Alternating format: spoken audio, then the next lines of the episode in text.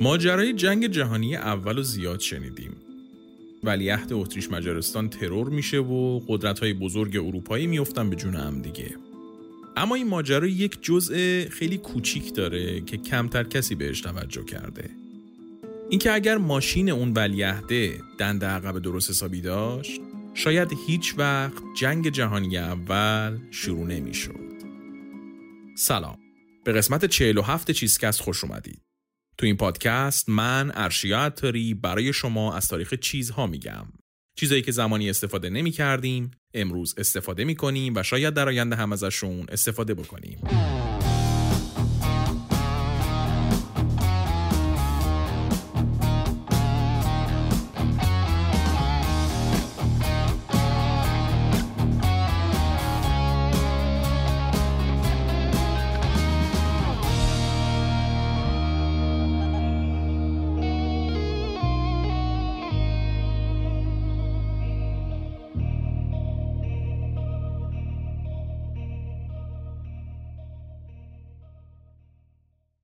تو این قسمت قرار تاریخ اتومبیل رو تعریف کنیم. وسیله ای که اگه مهمترین اختراع عصر مدرن نباشه قطعا جز مهمترین است. اصلا زندگی بدون ماشین تصورش هم برای ما غیر ممکنه. حداقل های رفاه برای انسان قرن 21 اینه که خونه و ماشین داشته باشه. اتومبیل یکی از چرخ های اصلی این زندگی سریع و پر از پیشرفت ماست. و خب تاریخش هم پر از بالا پایینای جالب و عجیب غریبه و البته که یک تأثیر خیلی زیادی هم گذاشته روی تاریخ و اقتصاد جهان. این اپیزود قراره که قشنگ بریم از اول قصه ماشین رو تعریف کنیم ماجراهاش و بالا پاییناش و اتفاقایی که براش افتاده رو با هم دیگه مرور کنیم. اما قصه قرار نیستش که به اینجا ختم بشه. این قسمت بخش اول از یک سگانه درباره ماشینالات این قسمت میریم سراغ تاریخ اتومبیل. توی قسمت بعدی که هفته دیگه منتشر میشه قصه ماشینالات راهسازی رو میگیم و قسمت بعدیش که اونم یک هفته بعد از اون منتشر میشه درباره تاریخ ماشینالات معدنیه. پس قرار هم این هفته اپیزود داشته باشیم. هم هفته بعدش هم هفته بعدش و هم هفته بعدش. یعنی در طول چهار هفته آینده ما هر هفته یه دونه اپیزود منتشر می‌کنیم. پس دیگه وقت رو تلف نکنیم. بریم سراغ قصه این قسمت و ماجرای اتومبیل رو شروع کنیم. من ارشیا عطاری هستم تدوین این قسمت رو تنین خاکسا انجام داده تارا نباتیان کاور اپیزود رو طراحی کرده و موسیقی تیتراژ هم کار مودی موسویه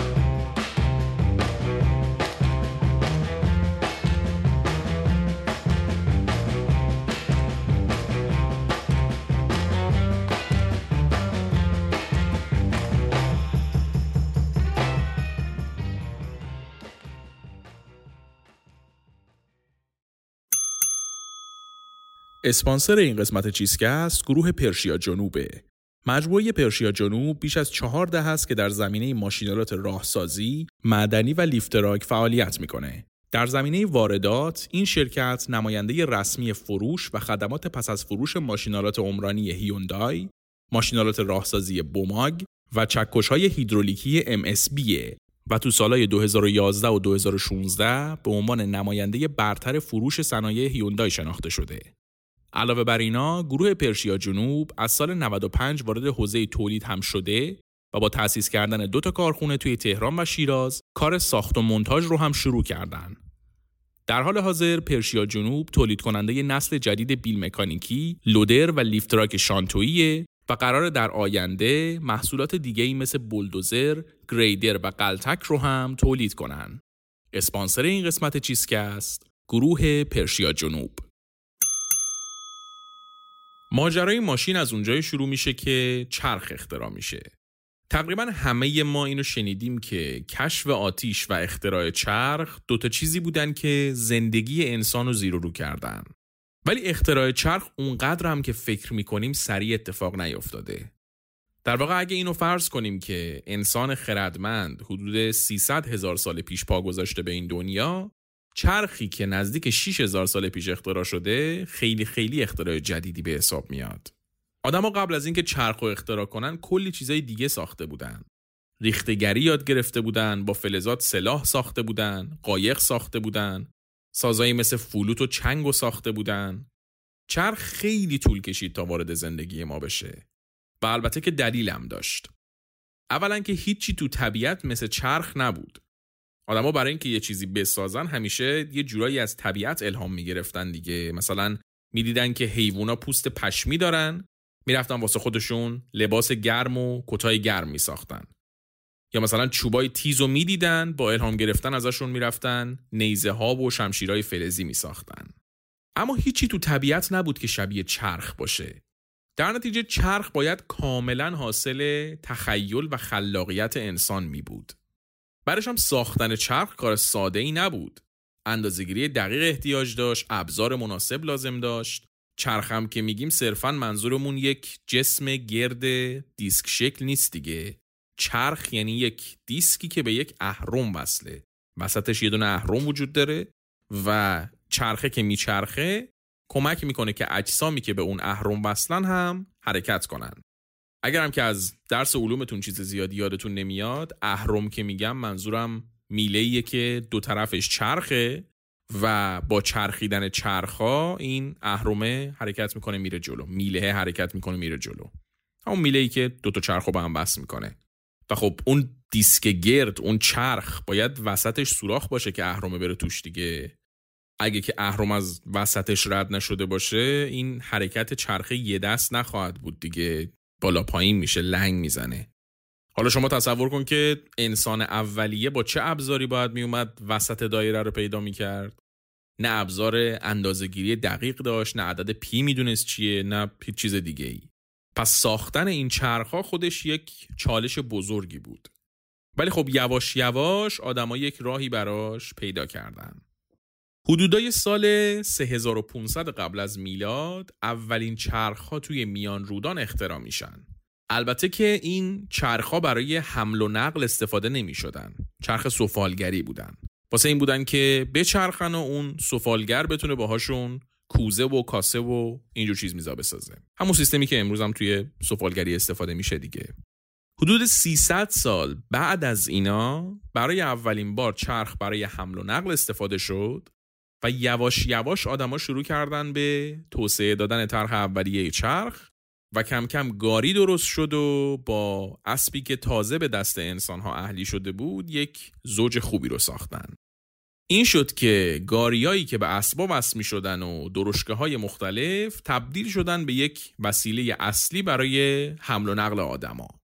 و حدود پنج هزار سال بدون هیچ تغییر خاصی احشام و گاری تنها وسیله نقلیه انسان ها باقی موندن. تا اینکه قرن 18 میلادی اومد و انقلاب صنعتی همه چیز رو عوض کرد.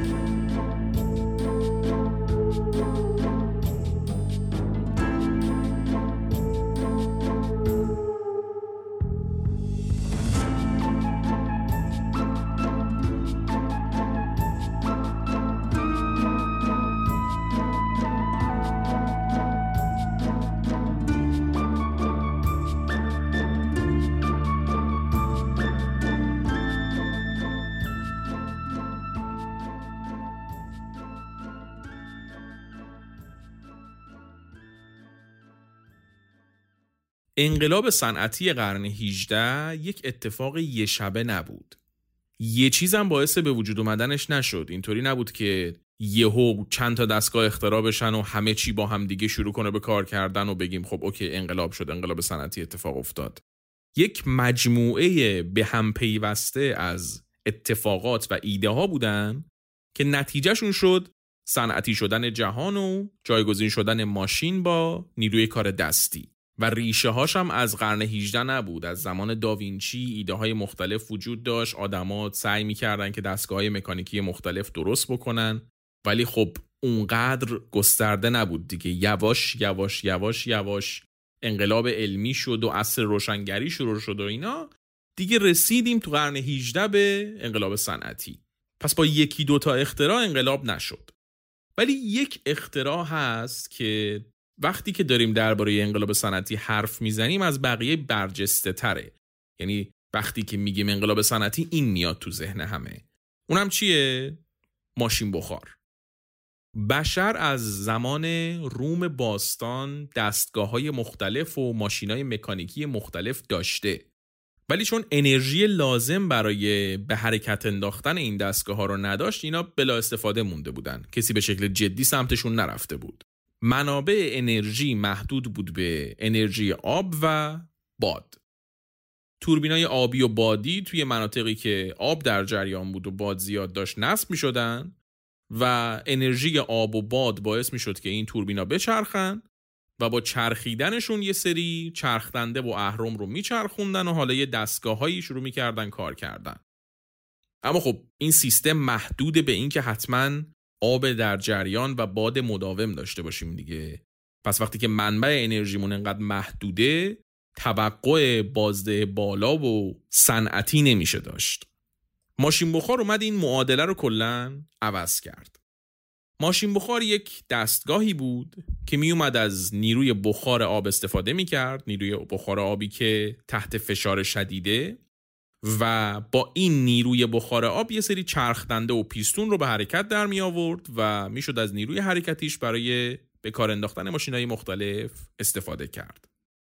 از آخرای قرن 17 این ایده رسیده بود به ذهن یه سری آدما و آدمای مختلف اومده بودن و ایده های اولیه ماشین بخار رو داده بودن و حتی یه سری دستگاه ابتدایی هم درست کرده بودن.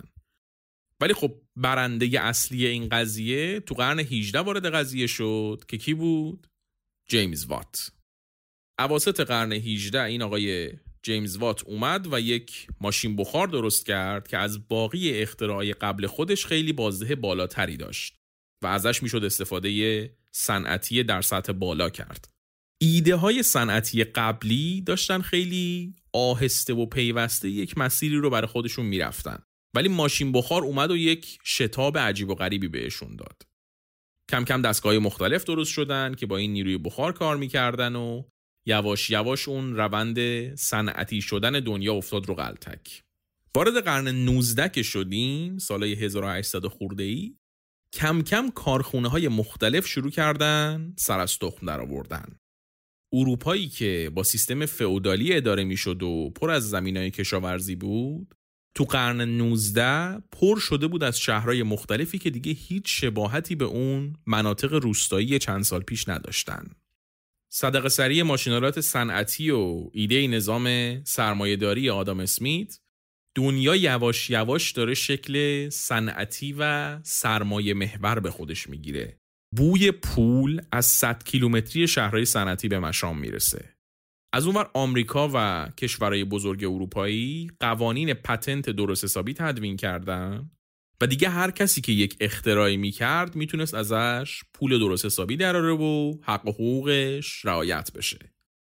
این شد که هر کی که یکم ذوق داشت و یکم علم داشت و یه ذره خلاقیت داشت و پولم دوست داشت طبیعتا مشغول شده بود به طراحی کردن دستگاه مختلف و اختراع ثبت کردن. توی این دنیای پر از اختراعای مختلف آلمانیا شروع کردن به کار کردن روی وسیله های نقلیه چرخی. و با چی شروع کردن؟ دوچرخه. اولین دوچرخه رو یکی از اشراف آلمانی توی اوایل قرن 19 اختراع می‌کنه. البته که دوچرخه پدال نداشت. آدما روش میشستن پاشون رو میکشیدن رو زمین و دوچرخه حرکت می‌کرد. مکانیزمش یه چیزی شبیه اسکوتر بود. فقط وسطش میشستن و پاشون رو میذاشتن دو طرفش رو پا می‌زدن. بعدا یک مختره دیگه آلمانی اومد و این طرحش رو یکم بهتر کرد و پدال رو بهش اضافه کرد. و حالا دوچرخه به شکل خیلی ابتدایی ولی شبیه به این چیزی که ما امروز میشناسیمش به وجود اومد. دوچرخه تو اروپا خیلی خیلی ترکید. برای اولین بار یک وسیله حمل و نقلی وجود داشت. که به یک نیروی محدود مثل اسب احتیاج نداشت غذا نمی‌خواست استراحت نمی‌خواست و منبع انرژیش هم هزینه نداشت. به بخار آب و زغال سنگ و اینا هم احتیاج نداشتی که شما رکاب می‌زدی و باش هر جایی که می‌خواستی می‌رفتی. فقط محدود بود به انرژی خود انسان. این شد که به چشم به هم زدنی هر گوشه اروپا رو می‌دیدی نسخه های مختلف دوچرخه درست شده بود و آدما ازش استفاده می‌کردن. یکی از همین آدمای عشق دوچرخه یک دانشجوی جوونی بود به اسم کارل بنز. بنز جز نسل اول دانشجوهای مهندسی مکانیک آلمان بود. در واقع تا قبل از اون مهندسی مکانیک بیشتر یک کار کارگاهی و خیلی اوستاشاگردی بود. اما به لطف یک دانشمند آلمانی به اسم آقای فردیناند رتنباخر مهندسی مکانیک فرمت علمی و دانشگاهی گرفته بود و کارل بنز هم جز اولین شاگردای این آقای رتنباخر بود. رتنباخر از اون آدمای بسیار بسیار پیشروی نسل خودش بود. همون زمانی که ماشین بخار توی دنیا داشت میترکوند و همه طرفدارش بودن، رتنباخر اعتقاد داشت که دیگه دوران ماشین بخار گذشته ما یه سیستم جدیدی باید درست بکنیم. بنز هم تحت تاثیر همین آقای رتنباخر استادش همیشه در حال تست کردن چیزای جدید بود. دست برقضا از اونجایی که این آقای بنز هم عاشق دوچرخه بود و هر جایی که می‌رفت با دوچرخش می‌رفت کار تحقیقاتش رو هم با دوچرخش شروع کرد و افتاد دنبال یک سیستمی که بشه دوچرخه رو بدون پدال زدن به حرکت در بیاره تا اون زمان کلی دستگاه های این شکلی درست شده بودن که شبیه یک درشکهی بودن و با همون سیستم ماشین بخار کار می‌کردن و یک دیگ بخار خیلی بزرگی داشتن که باعث حرکتشون می‌شد به حرکتشون کمک می‌کرد. ولی هیچ کدوم اینا نتیجه عملی چندانی نداشت. هم سرعتشون خیلی کم بود و همین که خطر انفجار اون دیگه بخارم وجود داشت براشون دیگه. خیلی طرحهای ابتدایی و ناکارآمدی بودن. بنزم تحت تاثیر همین استادش رتنباخر نمی‌خواست که از موتور بخار استفاده کنه. فکر می‌کرد که اصلا موتور بخار یه سیستم قدیمیه یه سیستم تاریخ گذشته است. این شد که ته ذهنش همش دنبال این بود که یک سیستم جدیدی درست کنه. فارغ و تحصیل که شد با یه مکانیک دیگه شریک شد و یه کارگاه مکانیکی و ریختگری را انداختن و شروع کردن به تولید کردن ابزارهای کوچیک مختلف که زندگیشون بچرخه این شریکش هم یه آدم درد سرساز و خیلی اذیت کنی بود. و بعد از یه مدت هم انقدر درد سرساخ برای بنز که دیگه کارل بنز به کارهای روزمره خودش هم نمی رسید چه برسه به اینکه بخواد موتور غیر بخار تست کنه و بخواد نوآوری به خرج بده و کار اینطوری بکنه. همین موقع بود که یک خانم بسیار بسیار با کمالاتی وارد زندگی آقای کارل بنز شد. خانم برتا رینگر. برتا رینگر دختر یک خانواده ثروتمند آلمانی بود و واسه خودش بروبیایی داشت تو همین گیرودار درگیری بنز با شریکش برتا هم با کارل بنز نامزد کرده بودن این شد که یکم بعد این خانم برتارینگر اومد و سهم شریکه رو خرید و شرکت و تمام کمال در اختیار کارل بنز گذاشت. حالا دیگه این آقای بنز دستش باز شده بود و می‌تونست قشنگ با خیال راحت به کارش و آزمایشاش برسه. تو همین دورانه که کلی قطعه و دستگاه مکانیکی مهم درست می‌کنه کارل بنز چیزایی مثل کاربراتور و سیستم احتراق برقی و سیستم گیربکس و کلی چیزای این مدلی دیگه اما گل سرسبد اختراعاش چی بود؟ موتور دو زمانه بنزینی الان اواخر دهه 1870 اپیزود نفت و اگه یادتون بیاد احتمالا می‌دونید که الان زمانیه که راکفلر اومده پالشگاه های نفتیش رو راه انداخته و چند سالیه که نفت تو دنیا داره قوقا می‌کنه. اما خب بنزین رو کسی جدی نمی‌گیره. محصول اصلی نفت کروزینه همون نفت سفید که تو چراغ و سماور نفتی و این چیزا میریختنش و باقی محصولات نفتی هنوز جدی گرفته نمیشن. تنها سوخت نفتی جهان همین کروزینه. بنزین هم هستا یعنی وجود داره. اصلا واسه اینکه کروزین درست کنی اول شما به بنزین می‌رسی. ولی یه جورایی فقط محصول جانبی تولید کروزین بود. میریختنش دور بنزینو. اما از همون زمان آدمای مختلف به ذهنشون رسیده بود که حالا که این نفت داره اینطوری به عنوان یک سوخت درست حسابی خودش رو نشون میده ما هم شاید بتونیم ازش یک آلترناتیوی دراریم واسه بخار ماشین بخار. بتونیم یک سیستمی درست کنیم یک موتوری درست بکنیم که با این فراورده های نفتی بتونه انرژی بده و نیرو تولید کنه و دستگاه رو در واقع با اون ببریم جلو موتورهای نفت محور درست کنیم به عبارتی این شد که کم کم آزمایش های مختلف انجام دادن و فهمیدن که بنزین رو میشه به عنوان یک سوخت برای موتور استفاده کرد. اما کسی هنوز موتور بنزینی درست حسابی نتونسته بود بسازه. این ورانور دنیا یکی دو نفری سعی کرده بودن و یه چیزایی هم ساخته بودن. ولی به درد نمی‌خورد آنچنان. البته بهتره بگیم به درد اتومبیل نمی‌خورد که بعدا قرار بود درست بشه. به درد استفاده های دیگه می‌خورد استفاده های ثابت و ایستا می‌شد کرد ازشون اما به درد محصول ما که حالا اتومبیل باشه نمی‌خورد اما برخلاف اینا موتور بنز فرق داشت می‌شد بهش امیدوار بود حالا که قطعات ابتدایی و یک موتور قابل قبول وجود داشت می‌شد منتظر این بود که در و تخته با هم جور در بیان و ماشین اختراع بشه دیگه. اما دقیقا تو همین زمان همه چی به هم ریخت.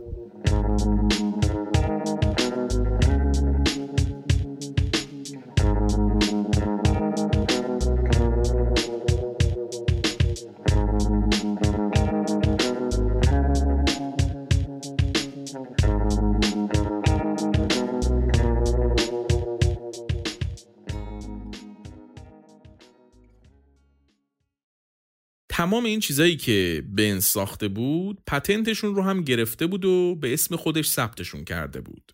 این قطعه ها رو تو باقی لوازم مکانیکی هم می‌شد استفاده کرد. در نتیجه باقی شرکت ها هم شده بودن مشتری بنز و چیزایی که درست کرده بود رو هی ازش میخریدن. همین باعث شد که درآمد شرکتش خیلی خیلی زیاد بشه و دولت آلمان مجبورش کنه که شرکتش رو از حالت مسئولیت محدود در بیاره و سهامی کنه شرکتش رو بعد از کلی درگیری و بالا پایین و دادگاه برو و دادگاه بیا آخرش فقط 5 درصد سهام شرکت به بنز رسید. و همین باعث شد که چون سهامدار ارشد نبود دیگه تصمیم گیری هم نتونه بکنه و نظراتش هم نادیده گرفته بشن.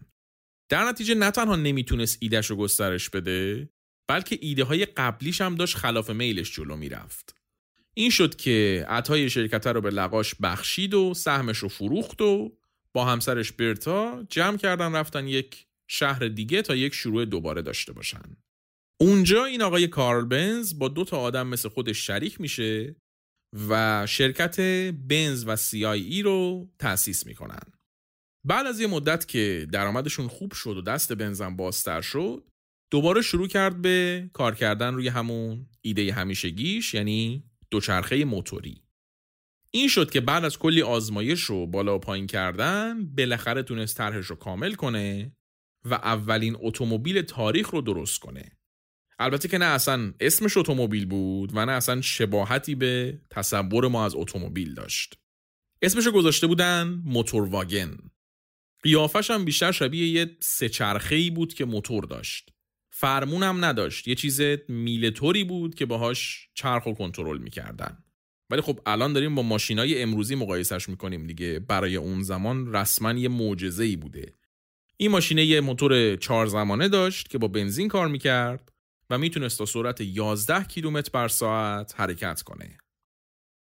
بعد از اینکه طرح کامل شد بنز توی تابستون سال 1886 برای اولین بار با ماشینی که ساخته بود اومد تو خیابونای مانهایم رانندگی کرد و اختراعش رو به مردم نشون داد. اما به جز چند نفر که شدیدن خرکیف شده بودن از دیدن ماشین بقیه اصلا روی خوش بهش نشون ندادن. یه سری ها می‌گفتن که این همش دود می‌کنه و بنزین توش میریزی و اصلا هر لحظه ممکنه که موتورش منفجر بشه یا اصلا سیف نیست یه سری از اون می‌گفتن که یعنی چی اصلا؟ این چه گاریه که اسب نداره بدون اسب حرکت می‌کنه؟ حتما این یارو کارل بنز یه جادو جنبل شیطانی کرده با شیاطین ارتباط داره که می‌تونه ماشین رو را بندازه اینطوری. یه سری هم از اون می‌گفتن که اصلا روندن همچین چیزی توی خیابونا امن نیست. چون اسب میشه نگه داشت. یه جوری بالاخره هیش می‌کنی تنابشو می‌کشی وای میسته ولی اینو نمیشه از کنترل شدنش مطمئن بود. می‌خوره به یکی می‌زنه یه بلایی سر یکی میاره آدم زیر می‌کنه. خلاصه که مردم همچین حال نکرده بودن با اختراع بنز. از اون و شرکای بنز هم همچین خوشحال نبودن. می‌گفتن آقا ما داریم سودمون رو می‌کنیم قطعمون رو میفروشیم. چیه تو نشستی اسباب بازی درست می‌کنی؟ این چیزی که ساختی نه از اسب سریعتر میره و نه از اسب امتره. برش هم که راحت خراب میشه و آدم تو راه می‌ذاره. بنزینش هم که تموم حرکت نمی‌کنه. هیچ جا هم که الان بنزین نمیفروشن. آدما از کجا سوخت بیارن بریزن تو این دستگاه شما؟ کی میاد همچین وسیله رو از ما بخره آخه؟ این همه هزینه کنیم این همه وقت بذاریم یه ماشین به این بزرگی درست بکنیم که هیچ کس ازمون نخره؟ دیوانه این مگه آخه؟ پولمون از سر راه آوردیم مگه؟ ولی خب بنز مصمم بود که این ماشینی که ساخته قرار دنیا رو عوض کنه. واسه همین پاشو کرد تو یک کفش و صبح تا شب نشست به کار کردن و بهتر کردن طرحش. چند ماشین درست کرد چند نفری هم ازش خریدن. ولی خب اونایی که خریده بودن هم همچین راضی نبودن از خریدشون دیگه چون مسیرهای خیلی کوتاه می‌شد باهاش رفت و همش هم باید یه مکانیک باهاشون می بود که اگه ماشین خراب می‌شد راش بندازه. قیمت ماشین هم خیلی خیلی گرون بود سر و صدا داشت کثیفکاری داشت. خیلی اوضاع خراب بود خلاصه دیگه. اصلا محصول پرطرفدار و انقلابی نبود آنچنان یه چیز درد سرسازی بود که حالا یه سری آدم پولدار می اومدن میخریدن و باش پوز می‌دادن یک مدت به همین منوال رفت جلو و اوضاع برای بنز و ماشینش خراب بود تا اینکه خانم برتا رینگر که حالا با بنز ازدواج کرده بود و شده بود برتا بنز دوباره به داد بنز رسید و بازی رو عوض کرد. یک صبح معمولی توی سال 1888 برتا بنز با دوتا پسرش می‌خواست بره خونه مادرش که توی یه شهر دیگه بود و حدود 100 کیلومتر باهاشون فاصله داشت. خیلی اتفاق عجیبی نبود دیگه هر از چنگای برتا می‌رفت به مادرش سر می‌زد. اما این بار یه فرق بزرگ داشت. این دفعه برتا بنز می‌خواست با ماشینی که شوهرش اختراع کرده بود بره. از قبلم چیزی به شوهرش نگفته بود. الان شاید به نظرمون نیاد اما خیلی کار عجیب و سختی بود. یه مسیر 100 کیلومتری رو باید با یک ماشین خیلی خیلی ابتدایی می‌رفت. تو دنیایی که ماشین نقشی توش نداره راه ها همه واسه اسبا و گاریا ساخته شده بودن مناسب ماشین نیستن. از اونور سوخت ماشینم که واسه 100 کیلومتر کافی نبود مگه چقدر حجم داشت باکش در نتیجه چندین بار باید وسط راه سوخت می‌زدن. ولی خب وقتی ماشینی نیست پمپ بنزین هم هنوز وجود نداره دیگه. در نتیجه پیدا کردن سوخت خودش یک موزل بزرگی بود. تنها جایی که می‌شد بنزین پیدا کرد یه سری داروخونه بودن که صاحبشون یکم کرم ماجراجویی داشت و نفت و بنزین و چیزای اینطوری داشت تو دست و بالش. خلاصه که سفر اینطوری برای یکی مثل بنز که مختره ماشین بودم سخت بود. چه برسه به یک زن خاندار با دوتا پسر بچه. اما به هر زحمتی بود اینا این مسیره رو رفتن و بعد از نزدیک دوازده ساعت به مقصد رسیدن. این سفر برتا بنز کلی سر و صدا کرد و هم به نفع بنز شد و هم به نفع ماشین. یه جورایی اون قبه ماشین سواری ریخته شد. ترسناکیش کم شد واسه مردم. یه تبلیغ مجانی هم شد واسه یه بنز و شرکتش دیگه. انقدر این سفر ماجراش معروف شد که فروش شرکت بنز در عرض دو سال چندین برابر شد و کاروبارشون دیگه سکه شد. البته که نه با فروش ماشین. ماشین همچنان مشتری نداشت محصول پرفروش شرکت بنز همون موتور بنزینی بود شرکت های صنعتی مختلف می اومدن برای هدفهای دیگه این موتوره رو می خریدن و استفاده می کردن. بعد از یه مدت دو تا شریک تازه اضافه شدن به شرکت بنز و کارای marketing و تبلیغاتی و اینجور چیزها رو گرفتن دستشون. این شد که بنز سرش خلوتتر شد و تونست بیشتر وقتش رو بذاره برای کارای فنی و بهتر کردن ماشین. تو همین دورانه که سیستم دنده و فرمون ماشین تغییرات اساسی می‌کنن و ماشین بیشتر شبیه چیزی که امروزه میشه. دو تا ماشین هم تولید می‌کنن میدن به بازار که یکیش حالت لوکس داشت و اون یکی یکم اقتصادی تر و ارزون تر بود البته در مقایسه با اون یکی ارزون تر بود دیگه خیلی همچنان محصول گرونی به حساب می اومد فروش قابل قبولی هم داشتن این ماشینا. ولی خب همچنان نمیشه گفت صنعت اتومبیل شکل گرفته بود دیگه. همین موقع هاست که تو همون آلمان و بیخ گوش بنز یه رقیب جدی دیگه هم سر و کلش پیدا میشه. دایملر. شرکت دایملر رو دو تا مخترع معروف به اسم دایملر و میباخ ساخته بودن. که اون زمان هم برای خودشون بروبیایی داشتن و رقیب اصلی بنز شده بودن. اسم آشناست دیگه. دایملر، میباخ، بنز. الان همه اینا به هم مرتبطن ولی اون زمان دو تا رقیب خیلی خیلی سرسخت بودن با هم دیگه. این آقایون دایملر و میباخ مثل بنز دوتا مهندس خیلی کارکشته و این کاره بودن ولی همزمان دانش business ی هم داشتن. به خاطر همین نسبت به بنز یک برتری داشتن و فروششون یه مقدار اوضاع بهتری داشت.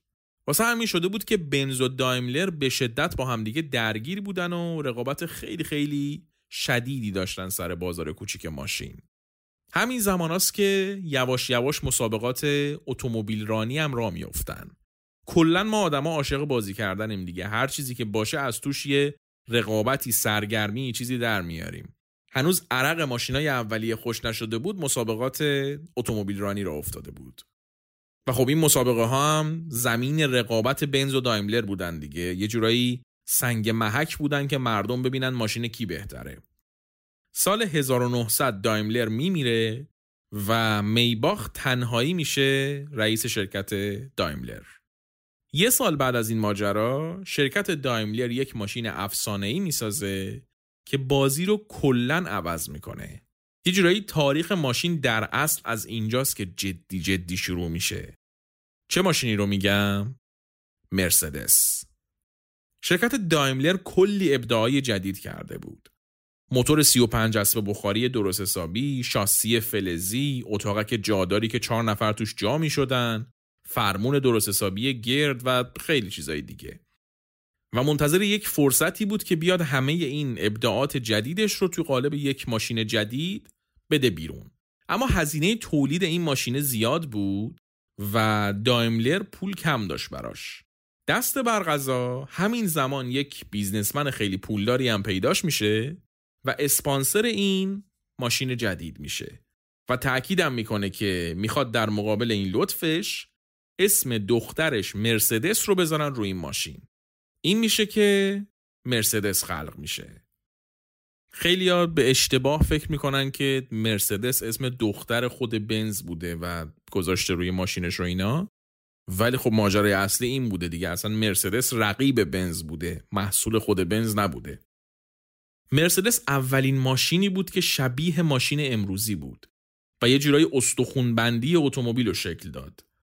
خیلی هم طول نمی‌کشه که با بردن مسابقه های مختلف اسم در می‌کنه و تو آلمان میتره کنه. شرکت دایملر هم که این استقبال شدید از مرسدس رو می‌بینه تصمیم می‌گیره که یک ریبرندی انجام بده و اسم تمام ماشیناشون رو بذارن مرسدس و کلا برند ماشینای دایملر بشه مرسدس همین زمان که مرسدس داشت میترکوند از اونور بنز به خاک سیا نشسته بود جدای از این که مرسدس بازار رو از بنز گرفته بود خود کارل بنز هم با شرکاش درگیر بود. شریک های بنز که دیده بودن مرسدس چطوری ترکونده رفته بودن از فرانسه طراحهای مختلف آورده بودن که ماشین مسابقه درست حسابی براشون طراحی کنن. چون که ماشین های بنز همیشه توی این مسابقه ها بازنده بودن. خود کارل بنز کلا با این ایده مسابقات اتومبیل رانی مشکل داشت. می‌گفت ماشین رو باید خیلی آروم روند. اصلا سرعت رفتن چیز چرت و خطرناکیه. واسه همین کلا ماشینایی که میساختم ضعیف بودن نسبت به ماشینای دایملر و خب تعجبی هم نداشت که تو مسابقه ها میباختن. حالا هم که شرکاش رفته بودن از خارج طراح آورده بودن که ماشین مسابقه طراحی کنه واسهشون بنز کفری ترم شده بود. اما خب دید چاره ای نداره دیگه. یا باید ماشین مسابقه بسازه یا اینکه با شرکت خودش خدافزی کنه و بیاد بیرون. این شد که بنزم افتاد به ماشین مسابقه ساختن و یک رقابت تنگاتنگ شروع شد بین بنز و مرسدس سر بردن مسابقه ها و خب کارل بنز هم یا یه کاری رو نمی کرد یا اگه می کرد دیگه به بهترین شکل می کرد در نتیجه خیلی طول نکشید که شرکت بنز اومد یک هیولای 120 اسب بخاری ساخت که مسیر 800 کیلومتری سن پترزبورگ تا مسکو رو تو 8 ساعت می‌رفت. بعدش هم یه ماشین 200 اسب بخاری ساخت که دیگه حجت رو تمام کرد و هرچی مسابقه بود و باهاش برد. واسه اون زمان 200 اسب بخار خیلی بودا خیلی عدد زیادیه. یه کار عجیب و غریب کرده بود فک همه افتاده بود از چیزی که ساخته بود. از اون ورم دایملر اومده بود مدلای جدید مرسدس رو هی می‌داد بیرون و پا به پای بنز تو این بازار سعی می‌کرد بیاد جلو تو همین زمانی که مرسدس و بنز با هم دیگه درگیرن تو جاهای مختلف دنیا رقیبای جدید هم سر از سخت در آوردن. پژو تو فرانسه، فیات تو ایتالیا، اوپل تو همون آلمان اما بازیگر بزرگ بعدی دنیای ماشین هیچ کدوم این شرکت های اروپایی نبودن. شرکتی که انقلاب بعدی رو تو دنیای ماشینا به وجود آورد شرکت آمریکایی فورد بود.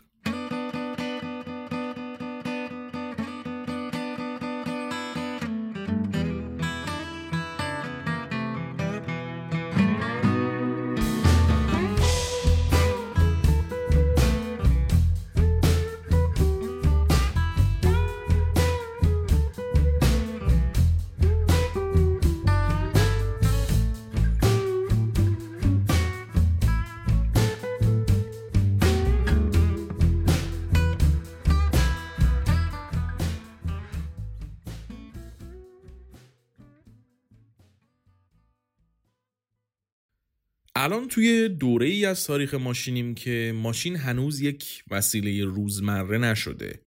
درسته که اون همه شرکت مختلف درست شدن و شکل اولیه ماشینا شکل گرفته ولی ماشین همچنان اسباب بازی آدمای پول داره. مردم عادی اصلا فکر ماشین داشتن رو هم نمی‌تونن بکنن. هم هزینهش زیاده هم تعدادش کمه. ماشین تو اون روزا یه چیزی مثل جت شخصی توی دنیای امروز بود. این وضعیت با اومدن فورد ولی تغییر کرد. اما خب خیلی لوس میشه که بخوایم از وسط ماجرا بریم تو و بگیم که فورد این بود و این کارو کرد و این چیزا دیگه. واسه همین قصه فورد رو هم یکم قبل از فورد شدنش شروع می‌کنیم تا ببینیم که چیا دست به دست هم دادن که فورد شد فورد. ماجرای فورد از یک مزرعه وسط ایالت میشیگان آمریکا شروع میشه. جایی که خانواده فورد که نسلا در نسل کشاورز بودن توش زندگی می‌کردن و از راه کشاورزی زندگیشون رو میچرخوندن.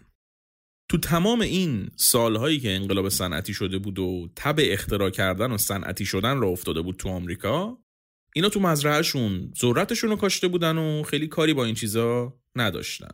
کشاورز بودن دیگه اصلا چی کار دنیای صنعتی و این چیزا داشتن.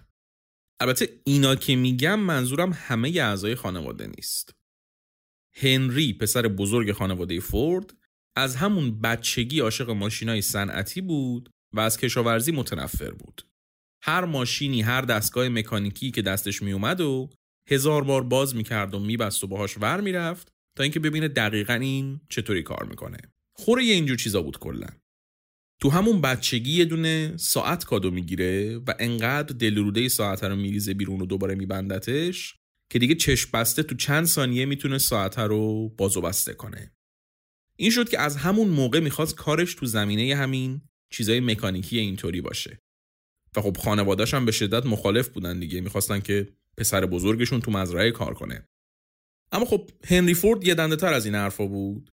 سیزده سالش که بود برای اولین بار یه دونه قطار دید که با نیروی بخار کار می‌کرد با موتور بخار آشنا شد و از همونجا هم مثلا هم شد ماشین بخار.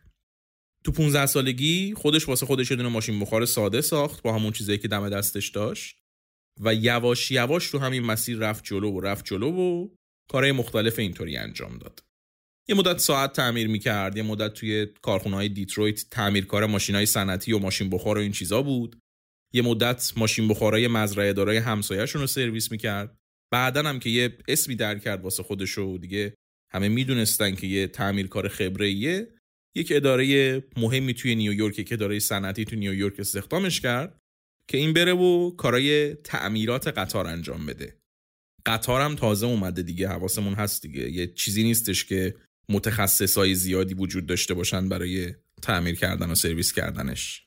تو همین زمانه که هنری فورد با یک خانومی به اسم کلارا براینت آشنا میشه و باهاش ازدواج می‌کنه. بابای هنری فورد هم میاد به عنوان کادوی عروسی یه 16 هکتار زمین بهش میده. فکر می‌کرد اینطوری این زمینه رو که بده به پسرش این مکانیک بازی ها رو از سرش میندازه و سربرا میشه پسر و میره تو مزرعش کشاورزیشو می‌کنه و زنمی که گرفته دیگه سرش به زندگی گرم میشه. اما هنری فورد کارهای مهمتر داشت. ازدواج که کرد با همسرش رفتن دیترویت و اونجا ساکن شدن. دیترویت این موقع داره تبدیل میشه به مرکز کارخونه ها و چیزای صنعتی آمریکا. آرمان شهر هنری فورد رسما. همین موقع است که فورد توی روزنامه می‌خونه که یک موتوری توی اروپا اختراع شده که با بخار کار نمی‌کنه و بنزین می‌خوره موتور بنز اینجا منظورمون نیست یه موتور دیگه ای بوده یه مختره دیگه درست کرده بوده که یه موتور ایستا بوده و با بنزین کار می‌کرده فورد که خبر این موتور رو تو روزنامه می‌خونه همونجا روزنامه رو میندازه زمین و میفته دنبال این که ببینه تو آمریکا کسی این موتور رو داره یا نه. و خب از شانسش یه دونه ازش توی دیترویت پیدا میشه. این میشه که میره و از نزدیک شروع می‌کنه بررسی کردن موتوره.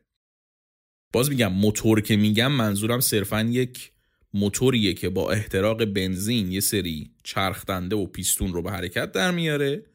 و باعث میشه که دستگاه هایی که بهش وصلن کار کنن. موتور ماشین منظورم نیست هنری فورد میاد و می‌بینه که این موتور بنزینی چه چیز باحالیه و دنگ و فنگای ماشین بخار و اینا هم نداره و چقدر باحال میشه ازش استفاده کرد و توی دستگاه مکانیکی جدید جایگزین ماشین بخارش کرد. اما این موتور بنزینی یه چیزی داشت که فورد ازش سر در نمی آورد برق.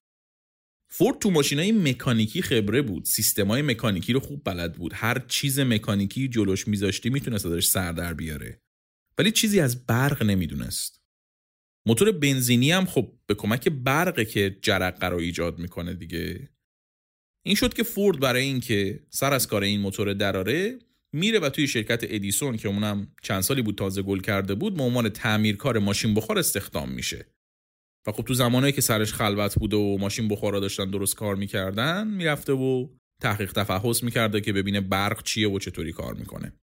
میگذره میگذره تا اینکه سال 1892 یعنی یه چند سال بعد از ماجرای بنز بالاخره هنری فورد میاد و اولین موتور بنزینی خودش رو می‌سازه و چهار سال بعدش هم اولین اتومبیل خودش رو با موتور بنزینی کامل می‌کنه. اسمش هم می‌ذاره Quadricycle چهارچرخه از ماشین بنز الان یه ده سالی گذشته و خب اختراع ماشین هم چیز جدیدی نیست دیگه. در نتیجه فورد هم فقط اضافه شده بود به لیست آدمایی که ماشین درست می‌کردن. بعد از ساختن این ماشینه هنری فورد هم رو می‌ذاره روی اینکه یک کارخونه ماشین سازی بزنه. اول شریک میشه با یک تاجر چوب پولدار و یه شرکتی می‌زنن به اسم شرکت موتورسازی دیترویت. ولی آبشون با هم دیگه توی جوب نمیره. و هنری فورد در نهایت از شرکت اخراج میشه. بعد از این ماجرا فورد که می‌بینه مسابقات اتومبیل رانی کم کم داره بازارش داغ میشه میره تو این خط و ماشیناشو برای مسابقات مختلف طراحی می‌کنه و خب کارش هم خوب می‌گیره دیگه بلد بوده قشنگ چی بسازه. این میشه که ماشینایی که فورد میساخت تو مسابقات چپ و راست برنده می‌شدن و به واسطه این موفقیت یه سری سرمایه گذار جدید پیدا میشن و به کمک اونا این آقای هنری فورد میاد شرکت موتورسازی فورد رو تأسیس می‌کنه. ولی بعد از یه مدت دوباره این سرمایه گذارا با فورد به مشکل می‌خورن. فورد اصرار داشت به اینکه ماشین مسابقه تولید کنه. سرمایه گذارا از اونور دنبال این بودن که ماشین سواری تولید کنن. یه جورایی برعکس اون درگیری که بنز با شرکاش داشت. این میشه که بعد از یک مدت سرمایه گذارا میرن یک هنری دیگر رو میارن رو کار آقای هنری لیلند رو جای فورد این آقا رو می‌ذارن و فورد هم از این شرکت جدا میشه. شرکت هم اسمش از Ford Motor Company میشه Cadillac Motor Company همین شرکت کادیلاک امروزی. هنری فورد هم بعد از جدا شدن از این شرکت میاد و دوباره برمیگرده به زمین بازی خودش که مسابقات اتومبیل رانی باشه. و بعد از اینکه ماشین جدیدش دوباره تمام رکوردهای مسابقات رو میشکنه کلی سرمایه گذار جدید میریزن سرش و شرکت سومش رو به اسم Ford Motor Company دوباره با همون اسم تأسیس می‌کنه.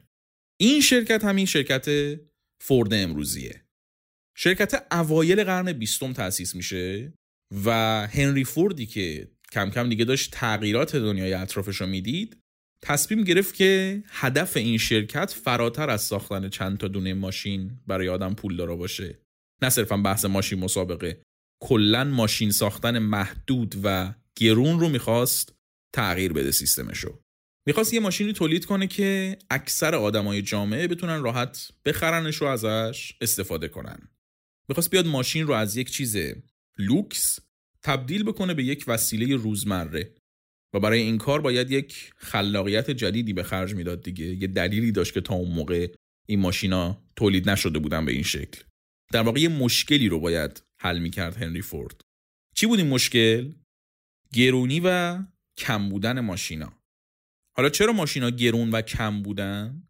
چون تا اون زمان برای ساختن هر ماشینی یکی دو تا مهندس خیلی خبره استخدام می شدن و کل این ماشین رو این چند تا آدم متخصص دونه دونه و مرحله به مرحله می ساختن و خب اینطوری سرعت تولید خیلی کم میشه دیگه و سرعت تولید که کم بشه زحمت برای تولید ماشین بیشتره تعداد ماشین کمتره و طبعا قیمت ماشین هم میره بالا دیگه. کلا مگه اصلا چند تا آدم متخصص تو هر کارخونه یا حتی تو کل کشور وجود داره؟ فورد هم میاد برای این حل این مشکل یک ایده جدیدی رو میده. اومد گفت آقا ما به جای اینکه بیایم دو سه تا آدم متخصص خبره رو بذاریم ماشین رو بسازن بیایم صد تا آدم معمولی رو بذاریم سر کار. هر کسی یه کار خیلی ساده رو انجام بده. یکی پیچ ببنده یکی جا بزنه یکی رنگ کنه یکی صف کنه. کار خیلی ساده اینطوری که اصلا تخصص لازم نداره. هر کیو از تو خیابون بیاری بذاری اونجا می‌تونه انجامش بده. اینطوری یه ماشین رو میشه جای چند ماه تو چند دقیقه ساخت. هر کس یه وظیفه ساده داره دیگه و خب تو چند ثانیه هم وظیفهش انجام میده. می‌زنه میده بعدی می‌زنه میده بعدی می‌زنه میده بعدی. سیستمی که در حال حاضر توی دنیا وجود داره دیگه تو تمام کارخونه ها خط تولید به این شکل کار می‌کنه. این ایده که اصلا به مدل هنری فورد هم معروفه کلا دنیای صنعت رو تکون میده. خط تولید که گفتیم اصلا از همینجا ابدا میشه. با خورد کردن کار به چندین مرحله ساده و استخدام آدمای معمولی برای انجامشون می‌شد روزی چند صد تا ماشین ساخت. و این شد که بعد از اینکه شرکت فورد دو تا ماشین اولش یعنی مدل A و مدل N رو تولید کرد هنری فورد اومد و ایده خط تولیدش رو عملی کرد و سری بعدی مدل N رو با خط تولید اونطوری تولید کردن. که خب استقبال خیلی خوبی هم ازش شد دیگه قیمت مناسب تری داشت. اما چیزی که فورد و فورد کرد ماشین بعدی این شرکت بود. فورد مدل تی مدل تی فورد انقدر افسانه که همین امروز هم خیلی آمریکایی ها فکر می‌کنن فورد مدل تی اولین ماشینیه که تو دنیا درست شده. این ماشین تمام و کمال با همون سیستم خط تولید درست شد و نسبت به رقیباش هم خیلی بینقص و کار را بنداز بود. خوش دست بود خیلی. و چون با اون سیستم درست شده بود هم تعدادش خیلی زیاد بود و هم قیمتش مناسب تر بود.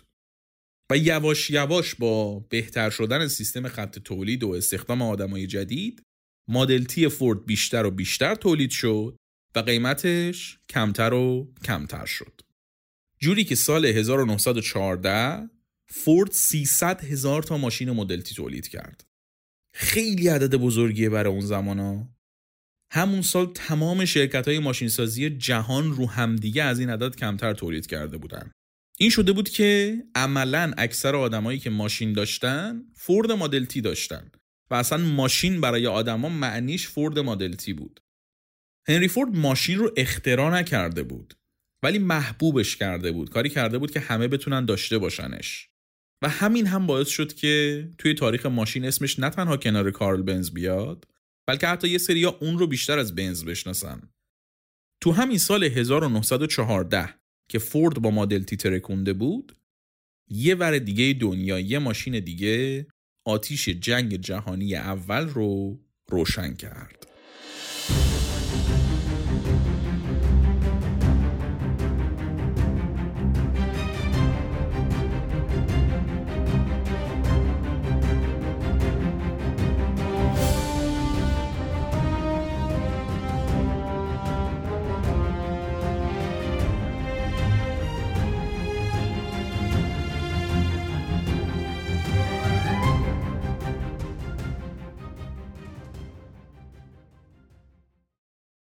ماجرای جنگ اول رو خیلی مفصل توی قسمت اول سلاح شیمیایی توضیح دادم دیگه سراغ جزئیاتش نمیرم الان.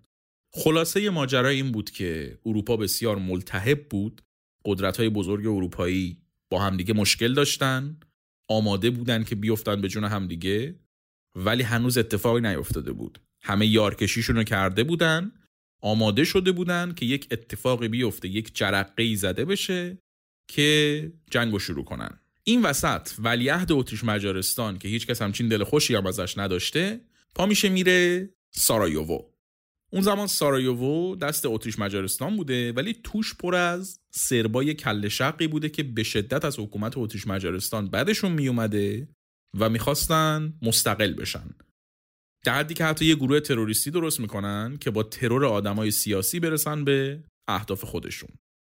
و خب وقتی که یه کله گنده ای مثل ولیعهد پا میشه میاد سارایوو هدف همچین آدمایی هم میشه دیگه.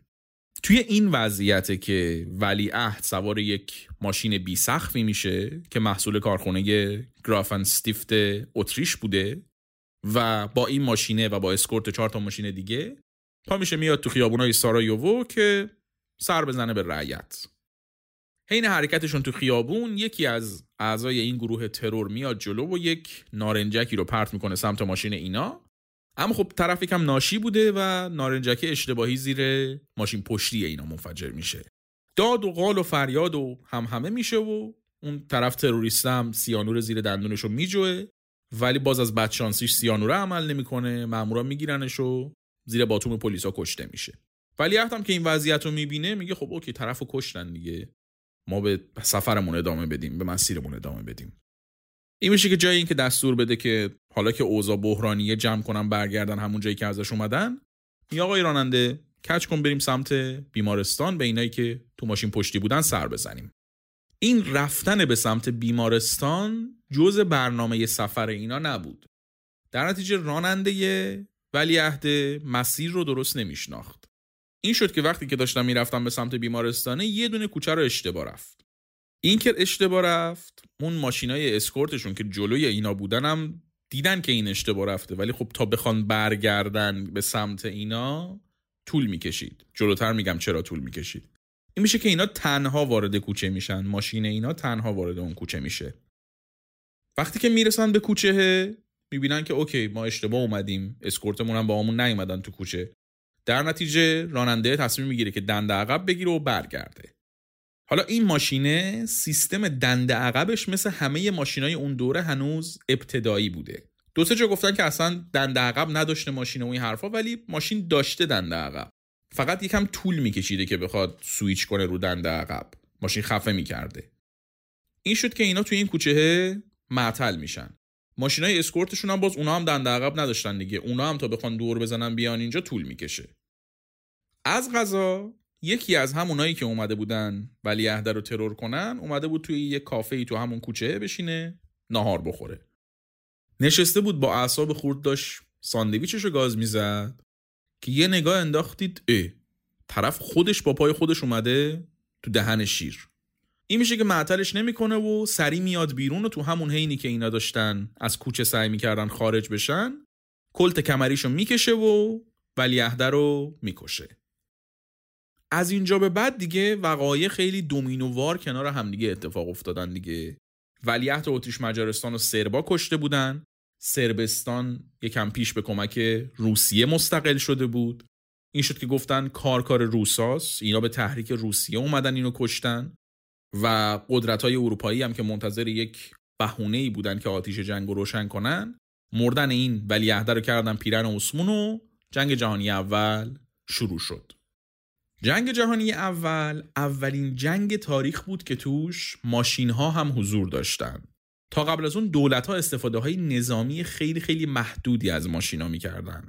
ولی وقتی بحث جنگ به این بزرگی اومده بود وسط کم کم متوجه شدن که میشه به کمک این ماشینا نیروها رو خیلی سریع منتقل کرد آلمان اصلا یه سری واحد سوار نظام مخصوص درست کرد که فقط با ماشین جابجا می شدن.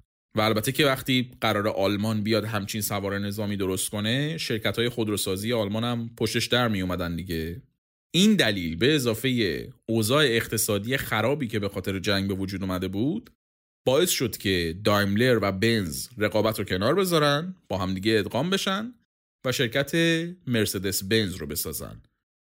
و خب تو اون بحبوه هم با تولید ماشینای نظامی دولتشون رو کمک کنن و جنگ و جلو ببرن. بعدها که توی جنگ جهانی دوم هیتلر اومد و استراتژی Blitzkrieg رو اجرا کرد اون حمله برق‌آسا این زمینه های جنگ جهانی اول بود که تو ذهنش بود. چون سرعت آلمان به واسطه کمک این شرکت های خودروسازی خیلی بالا بود و با در نظر داشتن این قضیه اومد و Blitzkrieg رو عملی کرد. دروغ چرا؟ موفقم بود از لحاظ نظامی. تو اپیزود کلاشنیکوف راجع به این Blitzkrieg بیشتر توضیح دادم. همون حمله برق‌آساییه که دشمن غافلگیر میشه. استراتژی اصلی آلمان تو جنگ دوم. حالا به جنگ دوم می‌رسیم. اول از جنگ اول بگیم. ماشینا تو جنگ جهانی اول جدا از جابجا کردن نیروهای نظامی که خب اولین هدفشون بود واسه کارهای درمانی و جابجایی زخمیا و اینا هم استفاده می شدن. یه جورایی اولین جنگی که توش از آمبولانس ماشینی استفاده شد جنگ جهانی اول بود. میگم آمبولانس ماشینی به خاطر اینکه تو جنگای قبلی هم آمبولانس بود ولی یه گاری بود که به اسب میبستن. جنگ جهانی اول سال 1918 تموم میشه و دنیا کم کم وارد یک دوره جدیدی میشه. کلا این دوره بین دوتا جنگ جهانی زمان خیلی جالبیه. تو اپیزود هواپیما هم یه مقدار بهش اشاره کردیم. دهه 20 میلادی اوضاع اقتصادی خیلی خیلی خوب میشه تو کشورهای اروپایی و آمریکا. قیمت سهام شرکت ها نجومی میره بالا. اصلا غیر واقعی میره بالا. و همه میفتن به سهام خریدن و پول در آوردن از بازار سهام. این چیزی مثل همین تب بورسی که چند وقت پیش تو ایران خودمونم را افتاده بود. در نتیجه دهه 20 میلادی دوره ای بود که پول تو دست مردم زیاد شده بود و حالا دیگه مشتری بازار خودرو هم زیاد و زیادتر شده بود دیگه. آدما بیشتر پول درآورده بودن. از اون طرف کلی سرباز از جنگ برگشتن وجود داشتن که باید می‌رفتن سر کار. و خب رو به رشد ترین صنعتی که می‌تونست کارگر غیر متخصص بگیره خودروسازی بود دیگه. این شد که نیروی کار زیادتر شد پول زیادتر شد تولید ماشینا در نتیجه چندین برابر شد و قیمتشون مناسب تر. و حالا که ماشین از اون مرحله رفع نیاز خودش خارج شده بود آدما شروع کردن به اهمیت دادن به ظاهر ماشینا. تا قبل از این همینی که ماشین حرکت می‌کرد معجزه بود. در همون حدم ازش استفاده می‌شد. ایده این بود که فقط این یه وسیله که باهاش جابجا بشیم. ولی الان دیگه شکل و شمایلش هم داشت اهمیت پیدا می‌کرد. این شد که کم کم آدمای خوشسوق شروع کردن به طراحی کردن ماشینای خوشگل. این دوره زمانیه که این ماشینای انحنادار قدیمی که توی فیلمایی مثل گاتفادر و اینا زیاد دیدیمشون وارد بازی میشن. اینطوری که دیگه یواش یواش بازار ماشین شکل می‌گیره و به یک نون و نوایی می‌رسن خودروسازا که می‌زنه و چی میشه؟ رکود بزرگ اقتصادی شروع میشه. رکود بزرگ یا همون Great Depression یک دوره تاریخی بین سالهای 1929 تا 1939 که توش اکثر کشورهای غربی یک شوک شدید اقتصادی بهشون وارد میشه. یکی از دلایلش همون تب بازار سهام بیپشتوانه بود ولی تنها دلیلشون نبود. کلی دلایل مختلف داشت. کار منم نیست الان اینجا تحلیلشون کنم ولی خیلی ماجرای جالبیه. این شده بود که به مدت ده سال اوضاع اقتصادی اروپا و آمریکا یه فاجعه به تمام معنا شده بود. افتضاح شده بود. واسه همین بازار ماشین یه مقدار سقوط کرده بود. مردم دیگه پول نداشتن بخوام بخرن. و خودروسازا یواش یواش شروع کردن به درست کردن ماشینای کوچولوتر که مصرف سوختشون کمتر باشه اقتصادی تر باشن. شاید معروفترین نمونه ماشینای این دوره ولکس واگن بیتل باشه که ما تو ایران به اسم فولکس میشناختیمش همین قورباغه ها کوچیک و جمع جور و نسبتا کم مصرف. اوضاع به همین منوال رفت جلو و بازار ماشین تو رکود بود تا اینکه یواش یواش صدای یه جنگ بزرگ دیگه به گوش رسید. و شرکت های خودروسازی هر کشور دوباره بسیج شدن تا ماشین های نظامی تولید کنن. مخصوصا الان که دیگه تکنولوژی هم پیشرفت کرده بود علاوه بر ماشین های نظامی تانک و موتور هواپیما و کلی چیزای دیگه هم می‌شد تولید کرد دیگه. در نتیجه شرکت های خودروسازی دیگه عملا شده بودن بازوی مکانیکی کشورها توی این جنگ. جنگ دوم دیگه کاملا یک جنگ مکانیزه بود. انواع اقسام ماشینا برای اهداف نظامی مختلف تولید می شدن و مصرف می شدن. مهمترین این ماشینا که اصلا به نماد ماشینای جنگ جهانی دوم معروفه و بعدا هم اومد مردم عادی ازش استفاده کردن جیپ بود.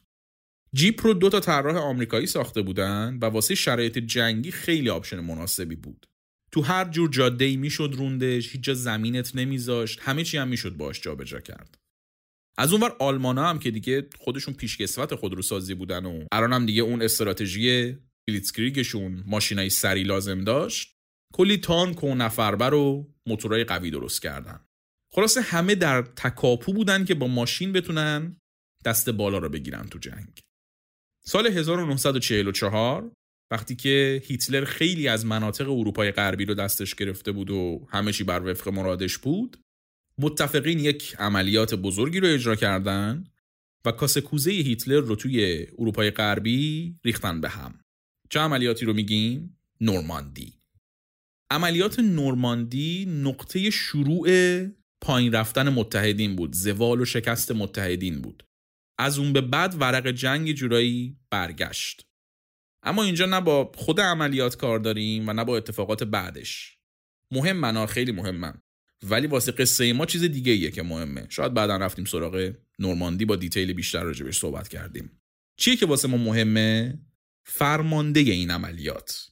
آقای دوایت آیزنهاور. آیزنهاور یک کاراکتر نظامی بود که تا قبل از نورماندی به اون شکل کسی نمیشناختش. تو ارتش بود. ولی بعد از موفقیت نورماندی و بعدا شکست هیتلر یواش یواش یک محبوبیتی پیدا کرد و وقتی هم که بالاخره ترومن رها کرد صندلی ریاست جمهوری رو آیزنهاور تونست بشه رئیس جمهور آمریکا.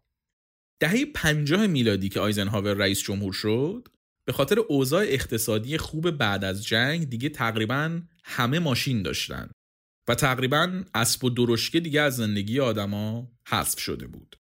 تو آمریکا منظورمونه دیگه قاعدتا خیلی جای دیگه دنیا هنوز اینطوری نبود. در نتیجه لازم بود که زیرساخت مناسبی درست بشه برای این فرهنگ ماشینی جدید. این شد که آیزنهاور اومد دستور داد که یک شبکه اتوبان درست کنن بین ایالتهای آمریکا. جوری که بشه با ماشین همه جا رفت و هیچ جاده‌ای برای ماشین نامناسب نباشه. یه پروژه خیلی خیلی بزرگ اتوبان سازی بود و خب نتیجه همچین پروژه عظیمی هم شد راحت تر شدن رانندگی و زیاد شدن ماشینا. از اینجاست که یک فرهنگ ماشین محور را میفته توی آمریکا و باقی کشورهای غربی. آدما با ماشینشون همه جا می‌رفتن همه کارو تو ماشینشون می‌کردن. کنسرت های ماشینی سینمای ماشینی رستوران های ماشینی. همه دیوونه ماشیناشون بودن. صبح تا شب در حال رسیدن به ماشین و واکس زدنش و برق انداختنش و چک کردن روغنش و این چیزا بودن. از این دوره هم هست که ماشینا یواش یواش طراحیشون از اون حالت منحنی تغییر می‌کنه و ماشینای جعبه ای شکل مد میشن. اوضاع اقتصادی هم خوب بوده دیگه. کسی خیلی براش قیمت سوخت مهم نبوده. پس ماشینای جعبه ای و سنگین آمریکایی میشن استاندارد اصلی زیبایی ماشین. اوضاع به همین منوال میره جلو و میره جلو تا اینکه چی میشه؟ دهه هفتاد میلادی بحران نفتی خاورمیانه به وجود میاد و بنزین گرون میشه. ماجرای این بحران نفتی رو هم مفصل توی اپیزودهای نفت گفتیم براتون دیگه. بنزین که گرون شد دیگه خب نمیصرفید شما یه ماشین سنگین و پرمصرف برونی. این شد که یواش یواش دوباره اون طرحهای منحنی و آیروداینامیک برگشتن و ماشینای سبکتر بازار رو دستشون گرفتن. ماشینا هم چجوری سبک کرده بودن؟ اومده بودن به جای فولاد تو بدنشون از آلومینیوم استفاده کرده بودن. آلومینیوم ماشین رو سبکتر می‌کنه ولی مقاومتش رو کم می‌کنه دیگه. شما مثلا کادیلاک قدیمی رو اگه نگاه بکنی خیلی ماشین سنگین و سفتیه با فولاد ساخته شده. بزنه به این ور اونورش بلایی سرش نمیاد. ولی مثلا یه ماشین کره ژاپنی که آلمینیومی و سبکه رو الان بزنی به یه جایی تا میشه کلا از هزار جا دیگه. این شرکت های ژاپنی و کره تو همین دوره بعد از بحران نفت و مخصوصا دهه 80 میلادیه که وارد بازی میشن. اینا که دیده بودن بازار به ماشینای کم مصرف و سبک احتیاج داره همه هموقمشون رو گذاشته بودن روی ساختن همچین ماشینایی. برندایی مثل هاندا و هیوندا و نیسان و تویوتا و اینا همشون توی این دوره با ساختن ماشینای کم مصرف ارج و پیدا کردن و اون طرحهای جعبه‌ای ماشینهای دهه 80 یواش یواش با طرحهای منحنی دهه 90 که هنوزم تقریبا قالب ماشینای ماست عوض شد به دهه 2000 که رسیدیم یواش یواش ایده ماشین برقی بیشتر و بیشتر بهش توجه شد. از همون 100 سال پیش هم ماشین برقی درست شده بوده ولی خب لابی شرکت های نفتی نذاشته بودن که توسعه پیدا کنه. از اوایل دهه 2000 که هم قیمت سوخت بالا رفته بود و هم دغدغه محیط زیست و تجدید ناپذیر بودن نفت جدی گرفته شده بود یواش یواش شرکت ها افتادن به فکر ماشینای برقی و با ظهور شرکت هایی مثل تسلا کم کم این ایده هم کامل تونست عملی بشه و دنیای ماشین ها از اون سیستم سوخت محور روز به روز بیشتر فاصله بگیره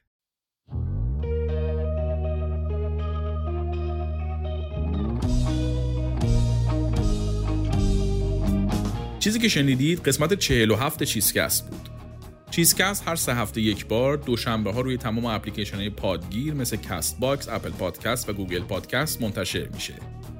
همچنین با یک قسمت تاخیر اپیزودهای چیزکست رو می‌تونید روی کانال تلگراممون هم بشنوید. از هر جایی که میشنوید حتما چیزکست رو subscribe کنید تا مشترک چیزکست بشید و هر قسمتی که میاد متوجه بشید. ممنون از شما که شنونده چیزکست هستید. منتظر قسمت بعدی با یه چیز دیگه باشید.